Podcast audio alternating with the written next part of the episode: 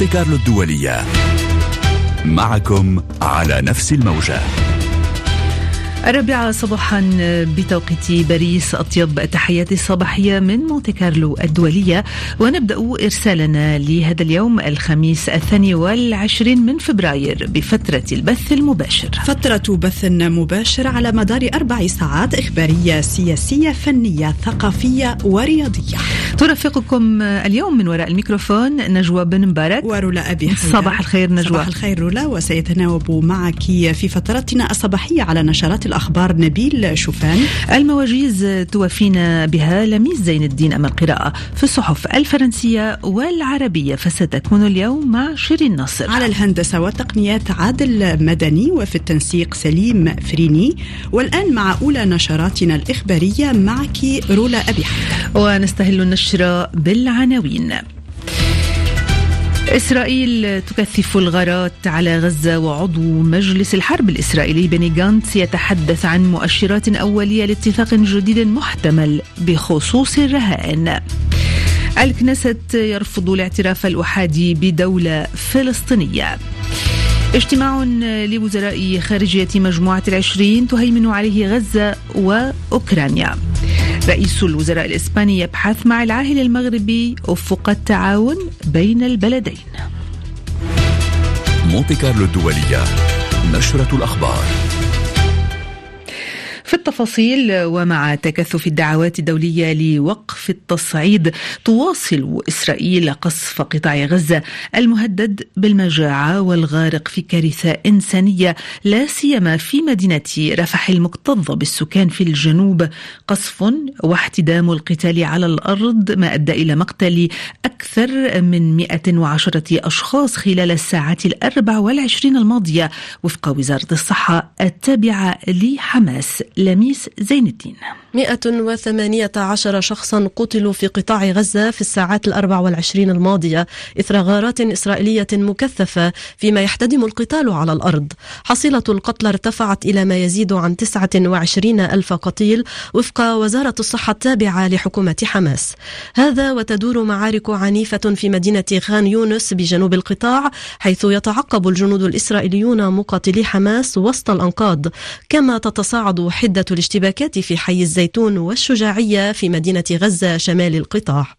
على الصعيد الإنساني أكد المدير العام لمنظمة الصحة العالمية أن الوضع في غزة غير إنساني معتبرا أن القطاع أصبح منطقة موت في ظل النقص الحاد في الغذاء والأدوات الطبية إلى جانب انتشار النفايات والأمراض المعدية بين النازحين. السلطات الإسرائيلية أعلنت من جانبها دخول 98 شاحنة مساعدات إنسانية إلى غزة في حين استنكرت مؤسسة وكالات التنمية الدولية بطء عمليات التفتيش وتعطيل عشرات الشاحنات لعدة أيام على الحدود. في الأثناء تستضيف مصر محادثات جديدة بهدف التوصل إلى هدنة فيما صرح صرح بني جانتس عضو مجلس وزراء الحرب الإسرائيلي بأن هناك مؤشرات أولية واعدة على إحراز تقدم بشأن اتفاق جديد لإطلاق سراح الرهائن من غزة في ظل المحادثات الإقليمية للتوصل إلى هدنة في الحرب. تزامنا أيد الكنيست الإسرائيلي إعلان رئيس الوزراء بنيامين نتنياهو الرافض لإقامة دولة فلسطينية من جانب واحد بعد تزايد الدعوات الدولية لإحياء الجهود من أجل التوصل إلى حل الدولتين للصراع المستمر منذ عقود. زياد حلبي من القدس. بعد الحكومة الكنيست الإسرائيلية أيضا صوت بأغلبية 99 صوتا في مقابل معارضة تسعة أصوات فقط لصالح بيان الحكومة الذي يرفض أي إعلان من جانب واحد لقيام دولة فلسطينية. رئيس الوزراء الإسرائيلي قال في عقاب التصويت الرمزي إن الكنيست توحد بأغلبية ساحقة ضد محاولة الإملاء على إسرائيل. قيام دولة فلسطينية تشكل خطرا على إسرائيل قبل الانتصار على حماس وفق نتنياهو. فيما هاجم زعيم المعارضة لبيد رغم تأييده البيان نتنياهو واتهمه بافتعال مواضيع لحرف الأنظار كي لا يتحدث تحدث الناس عن الحملة التي تعتبر نتنياهو المذنب الرئيسي فيما حدث في السابع من أكتوبر. محاولة نتنياهو إظهار موقف موحد في إسرائيل ضد قيام دولة فلسطينية خشية أن تكون مكافأة لحماس. كما يقول جاءت بعد الحديث الأمريكي المتكرر عن حل الدولتين واليوم الذي يعقب الحرب على قطاع غزة وتململ دول أوروبية للاعتراف من جانب واحد بدولة فلسطينية تكون عضوا في الأمم المتحدة. زياد حلبي القدس مونتي الدولية. ويأتي التصويت بعد أيام من نشر صحيفة واشنطن بوست تقريرا عن إعداد الولايات المتحدة وعدد من حلفائها العرب خطة شاملة لتحقيق سلام إسرائيلي فلسطيني دائم بعد انتهاء الحرب في غزة تنص خصوصا على جدول زمني لإقامة دولة فلسطينية. إلى ذلك تستكمل محكمة العدل الدولية اليوم سماع المرافعات القانونية بشأن طلب الاستشارة القانونية في تداعيات الاحتلال للأراضي الفلسطينية منذ العام 1967 بعد مداخلات من 11 دولة بالأمس أهمها الولايات المتحدة فرنسا وروسيا. من لاهاي مفد مونتي كارلو الدولية موسى عاصي.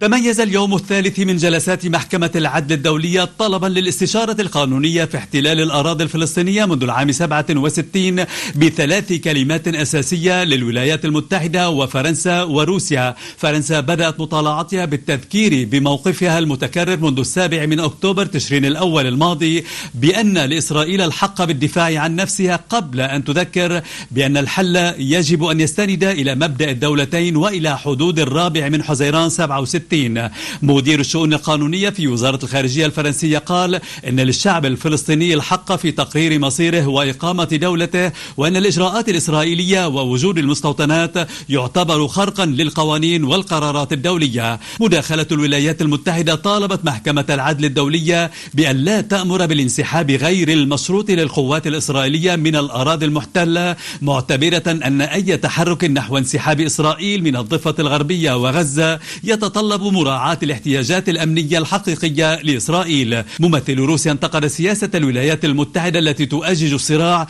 الذي أدى إلى سقوط آلاف الضحايا محملا إسرائيل مسؤولية إنكار حق الشعب الفلسطيني في تقرير مصيره. موسى عاصي هاي مونتي كارلو الدولية. هذا وانتقد وزير الخارجية البرازيلي ما وصفه بشلل مجلس الأمن الدولي بشأن الحربين في غزة وأوكرانيا أيضا وذلك خلال افتتاحه اجتماع مجموعة العشرين بالأمس حيث بدت الانقسامات العميقة في المجتمع الدولي واضحة.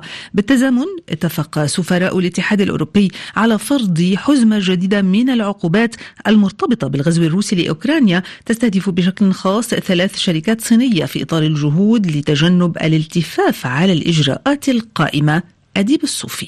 للمرة الثالثة عشرة قرر الاتحاد الأوروبي فرض حزمة جديدة من العقوبات المرتبطة بالغزو الروسي لأوكرانيا وهي تستهدف بشكل خاص ثلاث شركات صينية. وبينما نقف على بعد الذكرى السنوية الثانية للغزو الروسي لأوكرانيا فإن هذه العقوبات تنص على الحد من تجارة شركات الاتحاد الأوروبي مع هذه الشركات الصينية الثلاث التي قامت بتزويد معدات للجيش الروسي. وأبقت الحزمة الجديدة من العقوبات وزير الدفاع الكوري الشمالي على اللائحة السوداء للاتحاد وذلك لإرساله صواريخ وقذائف إلى روسيا. واعتبرت رئيسة المفوضية الأوروبية أورسولا فوندرلاين أن الاتحاد الأوروبي ومن خلال هذه الحزمة الجديدة من العقوبات يبقي الضغط على الكرملين وأنه يتوجب إضعاف الآلة الحربية لبوتين. وتجدر الإشارة إلى أن المجر حاولت عرقلة اعتماد هذه الحزمة الجديدة من العقوبات لكنها قررت في نهاية المطاف عدم استخدام حق النقد ضدها. اتهم جهاز الأمن الفيدرالي الروسي المجلس الثقافي البريطاني بجمع معلومات استخباراتية عسكرية من لاجئين أوكرانيين تخص منطقة خرسون الأوكرانية التي تحتلها القوات الروسية. جزئيا. أنتم دائما في الاستماع إلى نشرة الرابعة صباحا من مونتي كارلو الدولية. قالت صحيفة صباح التركية المقربة من الحكومة أن جهاز المخابرات التركية قد فكك شبكة تجسس مكونة من ثلاثة أشخاص كانت تعمل على الأراضي التركية لصالح جهاز الاستخبارات الفرنسية. من أنقرة حسن طهراوي. شبكة التجسس التي تعمل لصالح الاستخبارات الفرنسية التي كشفت عنها صحيفة صباح التركية مكونة من ثلاثة أشخاص يحملون الجنسية السورية ويقيمون منذ سنوات طويلة في تركيا. وبحسب الصحيفة أيضا يقود شبكة التجسس الناشط السوري أحمد قطيع ويتعاون معه حسام النهار وإبراهيم شاويش. وكانت المخابرات التركية تتابع منذ فترة طويلة تحركات واتصالات الأشخاص الثلاثة السلطات التركية توجه لهم اتهامات بتقديم معلومات وتقارير ووثائق للاستخبارات الفرنسية تتهم تركيا بتعذيب المهاجرين الذين يحاولون مغادرة البلاد والتعامل مع جهات أجنبية ضد تركيا. يشار إلى أن المتهم الأساسي في قضية التجسس أحمد قطيع هو شخصية معروفة في أوساط السوريين في تركيا بسبب نشاطه في قضايا حقوق الإنسان والدفاع عن حقوق اللاجئين وكان قد تقدم بطلب لجوء إلى فرنسا عبر قنصليتها في إسطنبول قبل أشهر من اعتقاله. حسن الطهراوي أنقرة. مونتي كارلو الدولية. وتستقبل تركيا أكثر من ثلاثة ملايين لاجئ سوري مسجلين رسميا فروا من الحرب في بلادهم. لم تحسم المحكمة العليا البريطانية علنا في أمر تسليم جوليان أسانج مؤسس ويكيليكس الذي سرب مئات الألاف من الملفات السرية وذلك بعد يومين من جلسات الاستماع التي حاول فيها دفاع جوليان أسانج ما استطاع إعادة النظر في قانونية قرار تسليم موكله إلى الولايات المتحدة الأمريكية من لندن كمال علواني. واختار القاضيان الكبيران اللذان ينظران في القضية فيكتوريا شارب وجيريمي جونسون عدم إصدار أي حكم فوري وأن يحتفظ بقرارهما لوقت لاحق دون أن يحدد تاريخا بعينه. وانتهى هكذا اليوم الثاني والأخير من جلسات الاستماع التي تميزت بجهود محامي الحكومة الأمريكية حث المحكمة العليا منع دفاع جوليان أسانج استئناف تسليمه بحجة أن محاكمته تستند إلى سيادة القانون والأدلة لنشره أسماء عملاء ومصادر وتعريض حياتهم للخطر وليس بسبب آرائه السياسية. بينما يصر دفاع أسانج على أن تسليم موكله للولايات المتحدة سيعني تعريض سلامته للخطر وأن وراء قصة تسليمه دوافع سياسية فضلا عن أن ذلك يتعارض مع القوانين البريطانية. كمال علواني لندن مونتي كارلو الدولية. أعربت وزيرة الخارجية الأرجنتينية لنظيرها البريطاني ديفيد كاميرون عن انزعاج بلادها حيال الزيارة التي قام بها هذا الأسبوع إلى جزر فوكلاند وهي منطقة تابعة للمملكة المتحدة تطالب الأرجنتين بالسيادة عليها. تواصلون الاستماع إلى نشرة الرابعة صباحا من مونتي كارلو الدولية.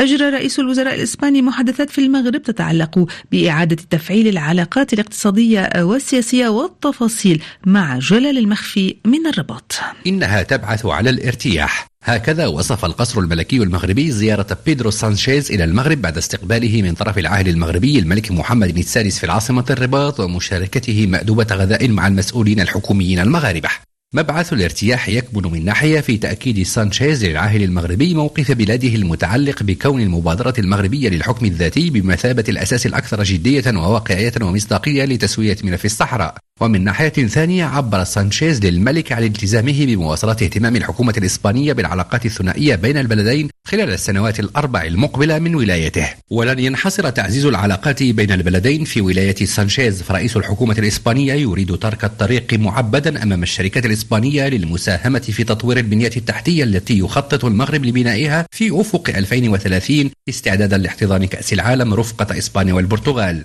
زيادة على ذلك تريد إسبانيا أن تكون بشكل أو بآخر جزءا من بعض المبادرات الملكية الجديدة وعلى رأسها المبادرة الملكية لتعزيز ولوج بلدان الساحل إلى المحيط الأطلسي وأيضا مبادرة أنبوب الغاز الإفريقي الأطلسي نيجيريا المغرب. جلال المخفي الرباط مونتي كارلو الدولية. في تونس طالبت عائلات معتقلين معارضين السلطات بإطلاق سراحهم بعد مرور سنة من توقيفهم بتهمة التآمر على أمن الدولة. بهذا الخبر نصل إلى ختام النشرة. عودة للتذكير بأبرز ما جاء فيها من عناوين. إسرائيل تكثف الغارات على غزة وعضو مجلس الحرب الإسرائيلي بني جانتس يتحدث عن مؤشرات أولية لاتفاق جديد محتمل بخصوص الرهائن. الكنيست يرفض الاعتراف الأحادي بدولة فلسطينية. اجتماع لوزراء خارجية مجموعة العشرين تهيمن عليه غزة وأوكرانيا. رئيس الوزراء الإسباني يبحث مع العاهل المغربي أفق التعاون بين البلدين. شكرا رولا. كانت هذه النشرة الإخبارية الأولى في صباح مونتي كارلو الدولي الذي يتواصل بفقراته المتنوعة إلى غاية الثامنة صباحا بالتوقيت الفرنسي. فابقوا معنا. للاستماع إلى آخر نشراتنا